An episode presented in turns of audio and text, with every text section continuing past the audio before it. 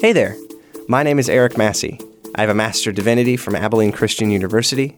I've worked as a healthcare chaplain and as a young adult minister, and higher education was never something that was really emphasized when I was discerning my call to ministry. Honestly, I never thought I would go to seminary. Thankfully, and to my surprise, seminary was one of the best decisions that I ever made in my whole life. It textured and colored my faith in a way that I never thought was possible, and I cannot imagine my faith without it. Which has led me to wonder if there's a way to talk about how seminary isn't the scary, antiquated, or unnecessary thing we might think it to be. On this podcast, we'll introduce you to seminary professors talking about their areas of expertise to introduce you to topics that you might hear in seminary, but not necessarily every Sunday school class. So, whether you've been in ministry a long time or are just now starting to discern a call, or just like hearing about theology and history and higher education in the Christian world, this is probably the podcast for you. This is Seminary Isn't Scary.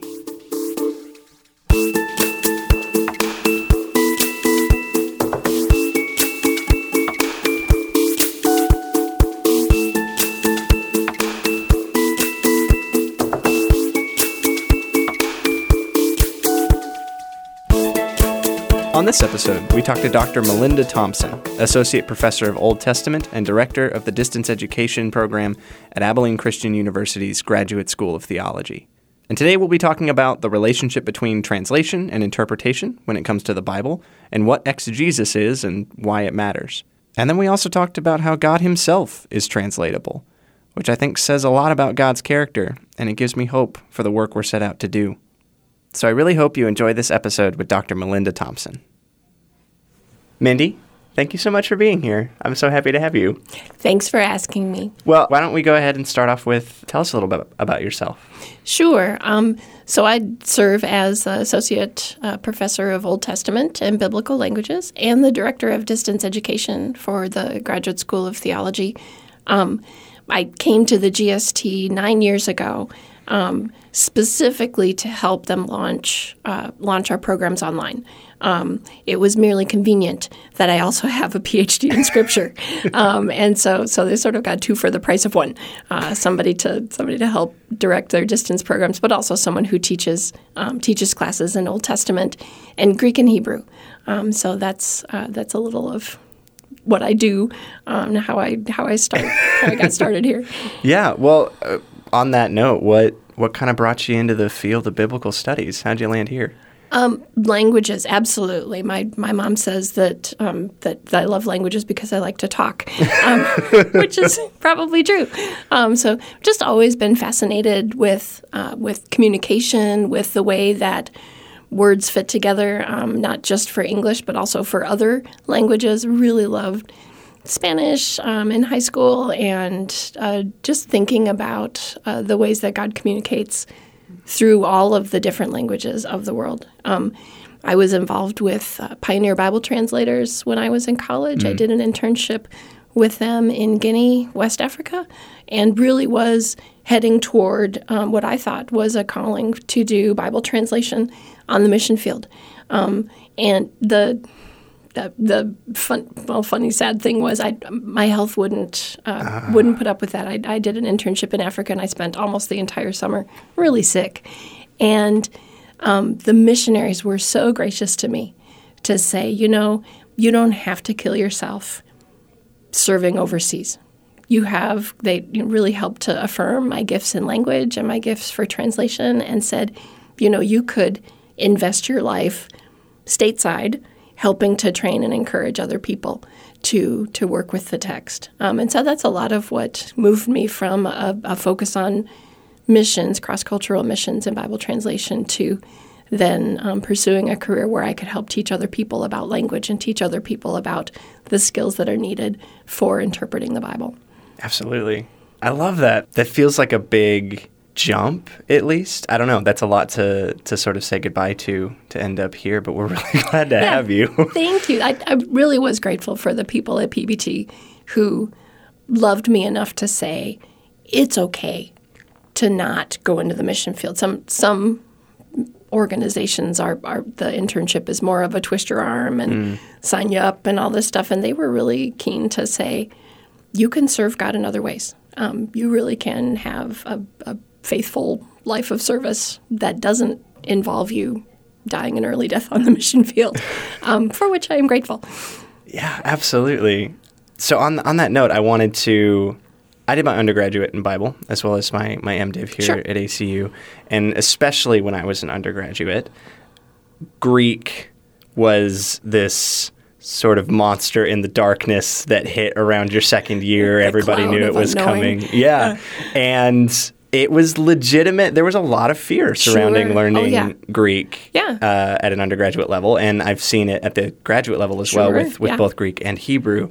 So I would love to hear you speak to your discipline sort of striking fear in the hearts of Bible majors across the yeah, country. that- that's it, it's really unfortunate. But I mean, we've certainly seen it a lot when we're talking with prospective students, and the hang up is, well, I have to take Greek, won't I? Well, I don't know if I can do that. Um, and and the you know the thing I tell students all the time is there are no weed out classes in seminary, right? Greek and Hebrew is not the gatekeeper for whether or not you should be in ministry. Um, but I totally get where that where that sense of anxiety would come from.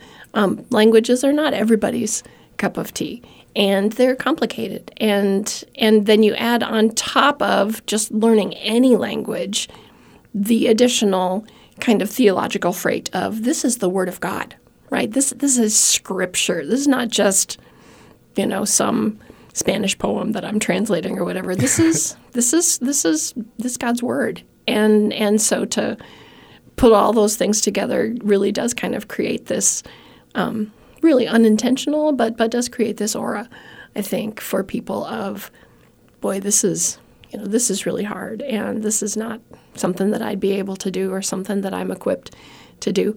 Um, another thing I think that catches people off guard are the many many ministers who have gone through seminary and have taken Greek and Hebrew and struggled with it um, for for different reasons. Maybe the approach the teacher was using was not the most positive. Um, maybe maybe they you know just had kind of a negative experience for whatever reason, and they've gone out into their ministry and boy, I'm never going to use that, or I'm you know I'm never going to, and so so that also sometimes I think adds a, a layer of why do I have to do this if a minister that I look up to who seems to be doing effective ministry has never used this past seminary. You know, is it just a hoop to jump through? Is it just a prove that I'm more spiritual than you? Um, and so I, I think those are some of the reasons why learning about a biblical language um, can seem a little daunting to people. Yeah, I'm curious about what you would say to. I, I think what we're seeing is a trend to require it less Right. in some places. Sure. Yeah, a lot of schools are dropping Greek or Hebrew or both from their curriculum, from their requirements. Some of that is just about um, market demand, that people are more likely to sign up for a program if it doesn't require Greek and Hebrew. Um, a lot of people are saying you really can have fruitful ministry without knowing the original languages and that's totally true. That you know that's not that's not a lie. Um, and so some of it i think is trying to make seminary accessible um, trying to make it a little less scary. I mean, we certainly offer degree programs that don't require greek and hebrew um, and that that can be attractive to to certain people and not everybody who comes to seminary sees themselves as someone who's going to spend hour after hour engaging in the text as their primary calling in ministry, and so they don't really see the need. Hmm. I wonder about that because it seems like there would be there would be a place for at least some sort of general knowledge or something to at least get people encouraged to the idea of engaging with these languages at some level, especially since from my perspective, I grew up sort of desperately monolingual uh, without any exposure really to foreign language until high school. And the very basics of the complicated nature of translation, even with contemporary languages, took a while for me to get. And so I, I imagine there's some merit to at least developing those skills, even if it doesn't mean becoming a Greek or Hebrew scholar. Sure, Abs- I mean, you're you're does, you know you're preaching to the choir. that's, that's, you know those are some of the some of the arguments that I make with students, um, not just in our language classes, but also in our in our English Bible classes. Is the the place for right the the argument for understanding of biblical text, even if you're never going to read the Greek New Testament cold turkey you know no no helps at all. That you know that's that's a goal that very few people actually attain. Um, and but at the same time if you're being called to communicate God's word um, to other people if if the calling to ministry is about working with God's word at least a basic understanding of how that word was put together how that word was originally constructed and then communicated to others I think that kind of knowledge is invaluable to to help us rightly discern. Right? What does the Bible say? To rightly discern mm-hmm. the word of truth, um, and that's that's neither putting it on this pedestal that it's completely unapproachable, mm-hmm. which is I think some of the fear about taking a Bible language, nor is it the you know the swing the pendulum to this thing where oh that's just you know that's just any old any old literature any old story um, you know, finding that um, that healthy balance of a right understanding, a right appreciation and reverence for God's word, but at the same time recognizing that the Bible is infinitely translatable because God Himself is infinitely translatable. Mm-hmm. God wants to be known. God wants to be understood. And so, why wouldn't His word be that kind of translatable as well? Um, that that's totally different from we talk about this in my Greek class. The Quran is not translatable. If you if you're a good faithful Muslim, you are going to read the Quran as, you know, Allah's word in the original Arabic. And while there are translations of the Quran into other languages that you can get your hands on, they're very clear. That's not scripture. That's not holy word. And I I think I well, I'm not a Muslim, so I don't, I don't have all of those all of those arguments you know aside. But I think that's sad that the people that God loves so much, the people that God is reaching out to, the people that Christ died to save, need to know that message before they can accept it.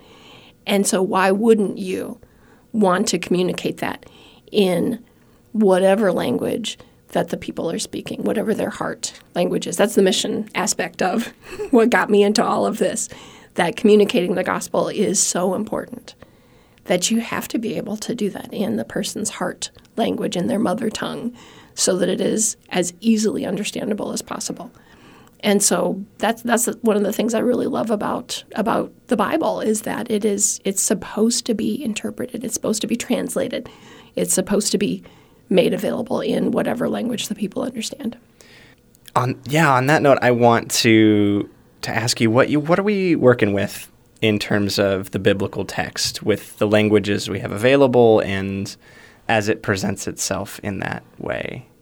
Sure. Um, so so of course the Bible was originally recorded for us. The manuscripts we have available in Hebrew for the Old Testament. There are a very couple of short passages that are originally recorded in Aramaic, but mostly Hebrew, um, and then the New Testament in Greek. And um, and so we have Greek and Hebrew. We have lots of good translations today. Um, in in you name the language. Um, the the fun thing about the the really promising thing about Bible translation is that the number of people groups who do not have a language in their heart language in their in their mother tongue is shrinking year by year, and that's really encouraging. Um, that that task of Bible translation is coming so close to to being fully accomplished in um, in the world, and and I believe that that can be accomplished in our lifetime um, with the the tools that we have. But for you know for most of us, that's that's going to mean a good English translation, and there are so many. English translations available. And we just have a, an embarrassment of riches for, you know, for Bibles that are available to us today. Um, I was just just this morning having an email back and forth with my niece who is asking me, "What Bible translation do you read? My church uses translation XYZ. Is that a good one?" You know, what should I what should I be reading? And you know, we walked through some factoids about here's where that translation came from, and here's the publishing house, and these are some of their theological leanings, which might you know help you understand why they might translate certain things a certain way. But honestly, every English translation we have available to us today is faithful to the text. It's a reliable communication of God's word. Um, if for no other reason than the Spirit hmm. that Jesus promised, right? Jesus promised that the Spirit would guide us into all truth.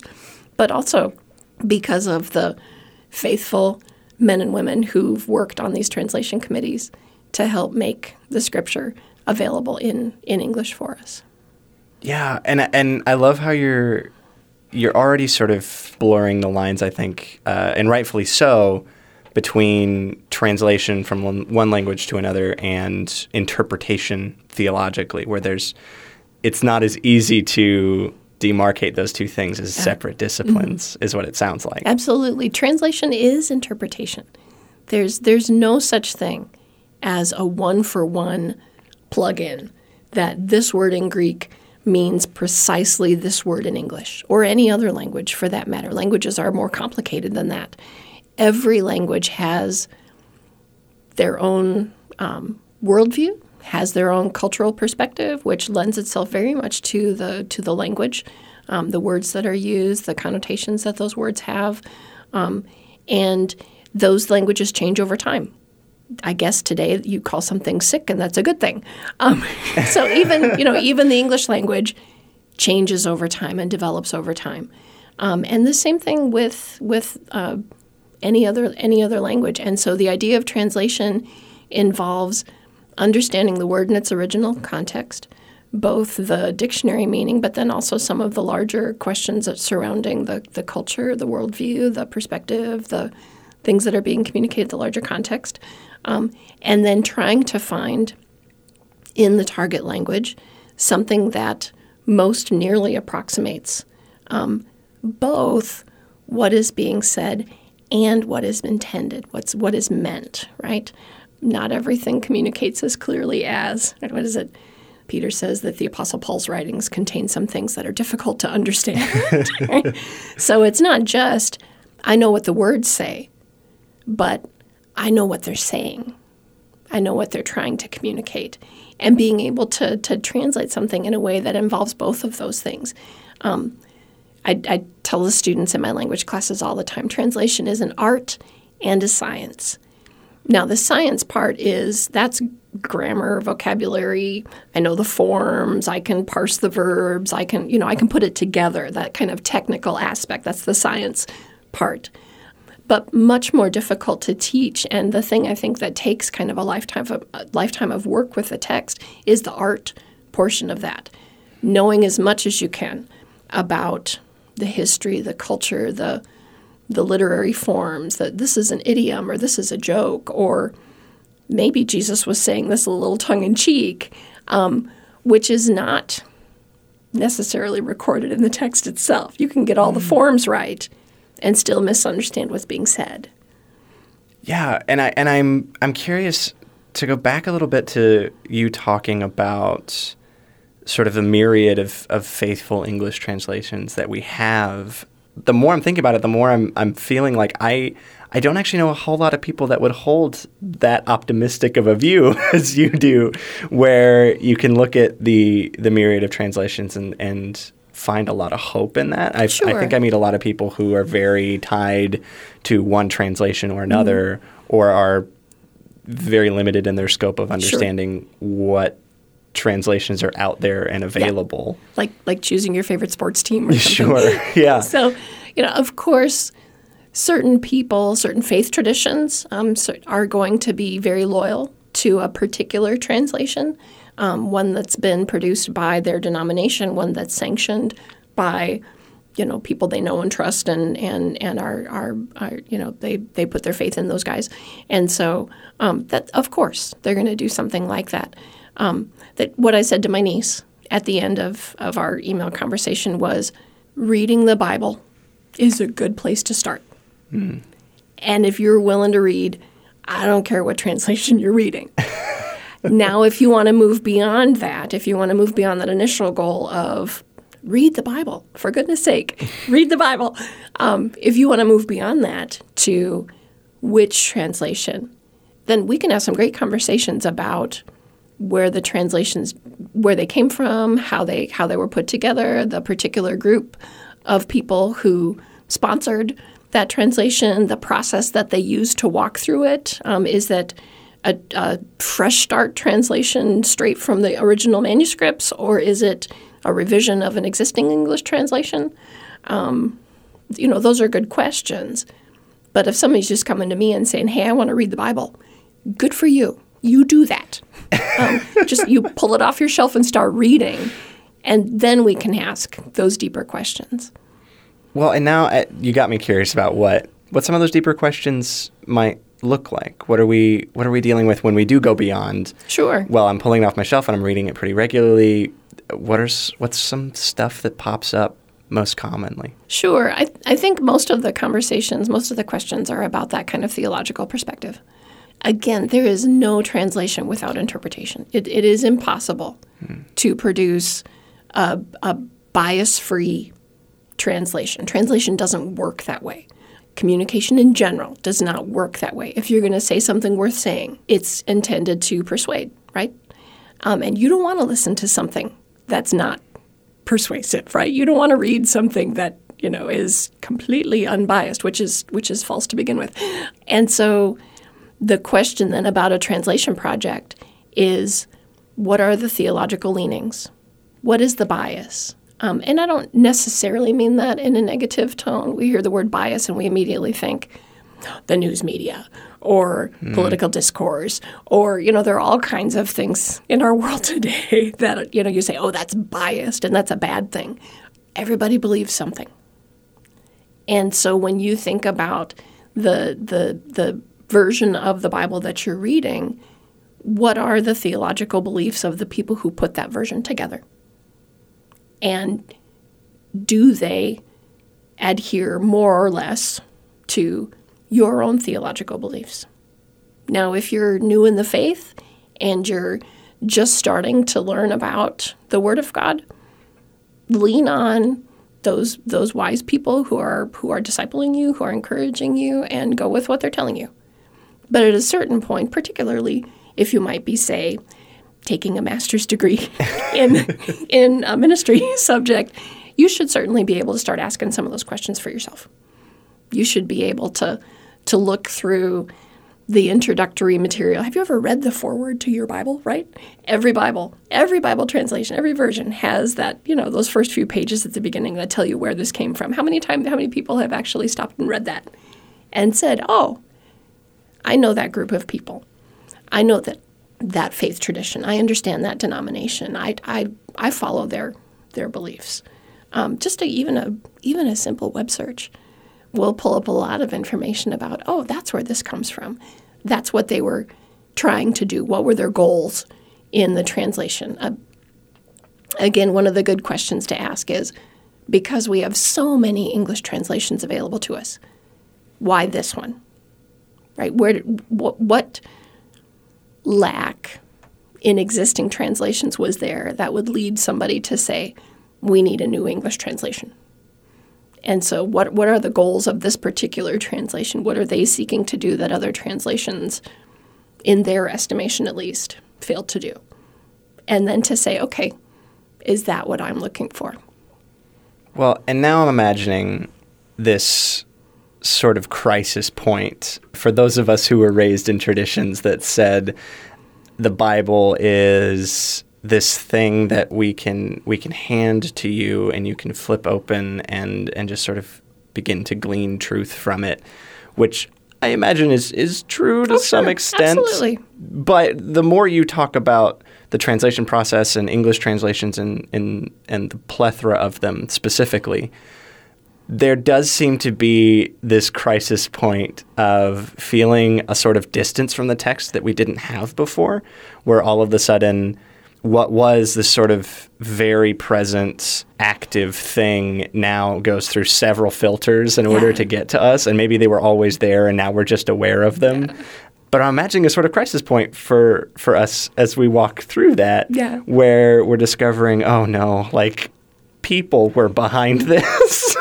How do you how do you walk through that with students who Oh, are sure. who are going through that? Yeah, that, that occupational hazard of every seminary student who gets to a certain point and says, wait a minute, you know, there are an awful lot of human fingerprints all over this.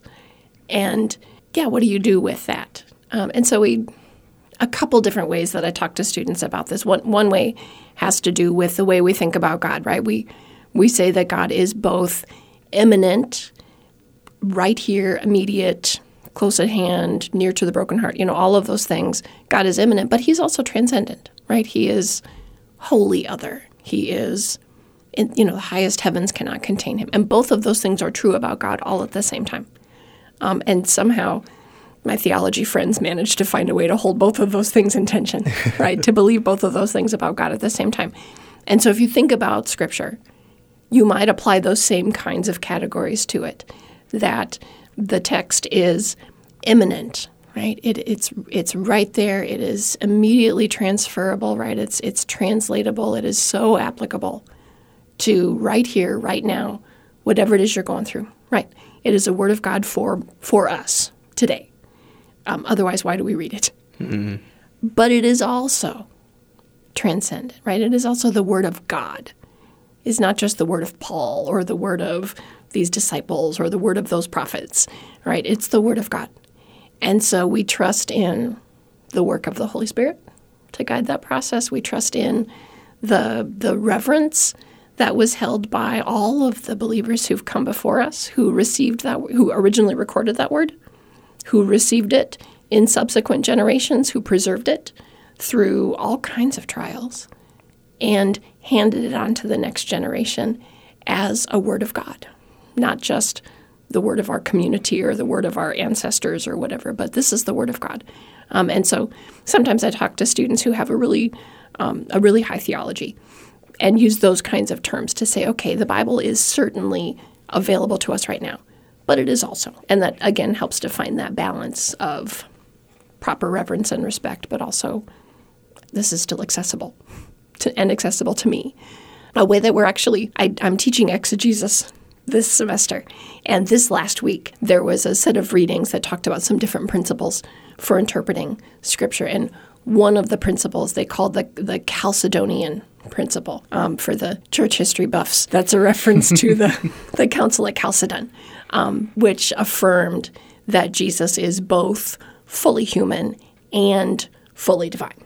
And so, similar to that immanent transcendent conversation, the way of thinking about Scripture as fully human, written by human beings, written by fallen, fallible, flawed human beings, and yet fully divine, inspired by God's Spirit, transmitted by faithful people, preserved by that spirit of wisdom and discernment that God promises to give to the people who seek, the people who ask. Um, that you can have faith in the text just as you have faith in the person of Christ, and that it can be both of those things at the same time. I, th- I find something very beautiful about that kind of trust in the process and the people, but also in God Right. to kind of bring this about in a way that maybe is complicated and a little messy, but also trustworthy. And I, uh, real quick, I also want to uh, when I when I was an undergrad, I had no idea what the word exegesis meant, and I was very embarrassed to ask because it sounded a lot like exit Jesus. Yeah, that, yeah, that's one of what one of my students used to say. I'm writing an exit Jesus paper. Uh, would you go ahead and define that a little bit yeah. for us? Um, so yeah, fancy theological term for 200, Alex. Um, exegesis is uh, it's it's actually a Greek term. Um, the the larger verb is exegeomai, and it it literally means to lead out. Um, if you had uh, sheep who needed to come out of the pen so they could go into the fields and graze for the day, you exegeomide them. um, you led them out. So, so that's kind of a literal leading out. But the term also can be used in more of a figurative sense in terms of providing guidance, um, providing explanation for something. Um, the term itself is only used in the Greek New Testament in John chapter 1. Um, where the text says, No one has ever seen God, but God, the only begotten, who has come from the Father, has exegeted him to us. So the term the term falls in there has some English translations will say has explained him. Some English translations will say has made him known. Um, and so, so there are different ways. Again, that translation involving interpretation thing. There are different ways of of translating that word into English today. But that's where we get the word. Jesus exegetes God to us. And so, when we talk about exegesis, we're usually referring to the process of interpreting, understanding, applying the biblical text. Oh man, leading out the Bible. That is that is so much cooler than what I had had in my head uh, before we were doing this interview. So All right. Thank you for that. You're that was welcome. really cool. As we move forward, I am I'm very curious for those of us not as as sort of innately gifted in language. For the non-language geeks. Absolutely. But those of us who are called to ministry nonetheless, what are what are some things you'd recommend for, for ministers to pick up or to research or to do in their everyday practice that might get them closer to doing this a little better? Sure. Yeah. Um, well, exegesis is. I mean, it's a. It's very approachable. Um, now, if you happen to have a little original language skill under your belt, good for you. Include that in it. But there are a lot of really, really wonderful textbooks and, and other books that um, that encourage people in kind of a step by step process of reading the text, walking through um, varying understandings of okay, build you know build a hypothesis. What do you think this text is about? What what do you see in the text? What jumps out to you? Maybe repeated words and phrases. Maybe opposites. Um, compare contrast kind of stuff. Maybe a, a reference to a cultural practice that you don't know anything about, right? And so then you then you say, okay, where can I learn about some of those things? Where can I expand my understanding of that particular practice? I talk with students too in my exegesis class that so many people assume if I'm going to study this Bible passage, I have to immediately go find five scholarly commentaries that will tell me what I should think about the text. That's not at all true. The Bible is infinitely translatable. It is supposed to be approachable to you in and of itself without an advanced degree, without a fancy commentary, without knowing Greek and Hebrew inside out and backwards. Those are all great things. But mm-hmm. we, we want people to have those things too. But you can totally read the Bible for yourself on your own and get a, a good understanding of what the text is saying from the brain that God put in your head, the spirit that's at work in your life, just as it was at work in the lives of the people who recorded the word in the first place, um, and in the life of the community of believers that God has placed you in, right? So often we're these kind of lone ranger exegetes where you lock yourself in your office or you lock yourself in your study and you wrestle with the text to come up with this meaning that then you deliver from on high to to the congregation that's you know god put us in community for a reason and so i think exegesis is done best when we talk together as a group about here are the things that i'm seeing in the text. These are the questions i have. Here are the ways that i'm trying to to pull things together. Um, here's how my understanding either fits with or maybe is at odds with the people who have interpreted the text before me. Hmm. Well, and I'm also curious as we sort of move to wrap up, I'm assuming that not all interpretation is created equal, right? Yeah. And as accessible as as scripture can be, Sure. there there is a sort of push and pull and a balance there that absolutely we need to be mindful of. Yeah, yeah. We, I mean, we talk about interpretation. We talk about faithful interpretation. You can read the Bible and come up with all kinds of really interesting ways of here's, here's what I think it means.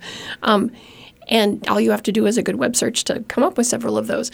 Now, some of them are closer to the original intent of the text, to the teachings of the church that have been handed down through time than others.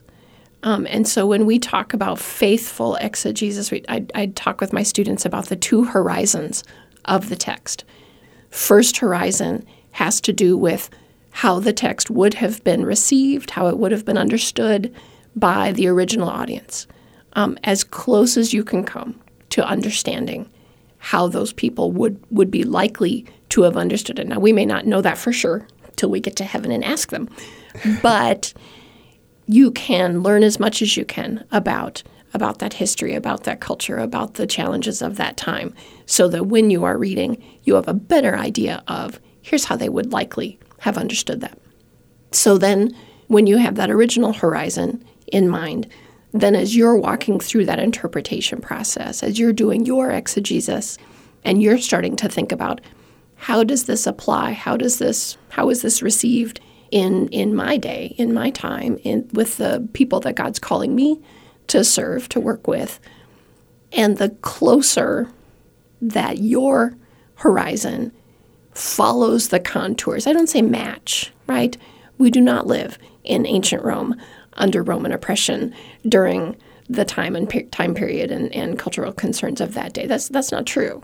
Um, so they shouldn't match exactly. That's not who we are. And yet, the closer that our contemporary application can come to following those contours, right? If this text was about persevering in times of trouble to its original audience, surely a faithful interpretation today is going to have something to say about persevering in times of trouble. Our perseverance might look a little different. Our times of trouble might be a little different, but the principles of perseverance, that's that's that's what I mean by faithful exegesis. Hmm. I love that. Well, Mindy, I wanted to thank you for being here. This was uh, a wonderful conversation. And then my final question for you is Do you think seminary is scary? I've been thinking a lot about this because you, you said you were going to ask this. And I, I really think the answer is yes and no. Certainly, the challenge of a master's level program to aim towards a future of serving the people of God for, for God's kingdom, for God's glory. That's a huge responsibility. And so maybe there should be a little rightful fear, right? Maybe a little reverence, a little a, a little trembling um, involved in that. That that's not something to enter into lightly. And yet, I think, especially for some of the things we've been talking about, about how you know people are afraid to take Greek and Hebrew, people are are fearful of really being able to work with the Word of God that shouldn't be scary at all. That's that's that's not what it's intended to be. That that's a that's a tool. That's an equipping.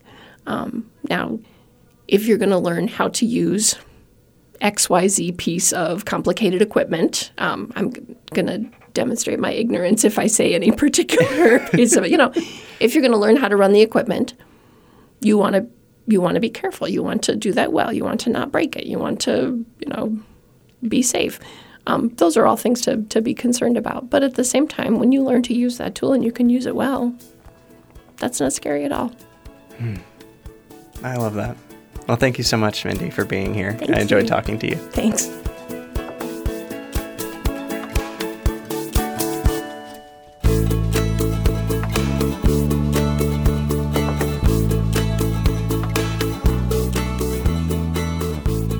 When I was an undergrad, I definitely watched people drop the major at the prospect of learning Greek. And some of that kind of makes sense to me. Learning a language is hard, and it can be really intimidating, especially when you're talking about the languages of Scripture. But when you put in the work and you spend the time, you can start to see the text in a whole new light and feel more confident in reading it for yourself. The text starts to surprise you again, and you start to feel closer to the writers of Scripture and their context. But that's not even really what it's about. When we take heartfelt attempts at translation and interpretation of Scripture, we end up doing what Jesus did. We end up participating in God's self disclosure. And that's the Christian thing to do.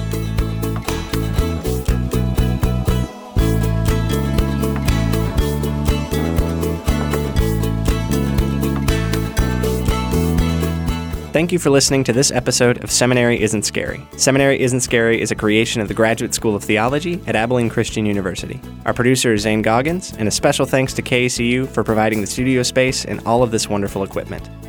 I'm your host, Eric Massey. Until next time.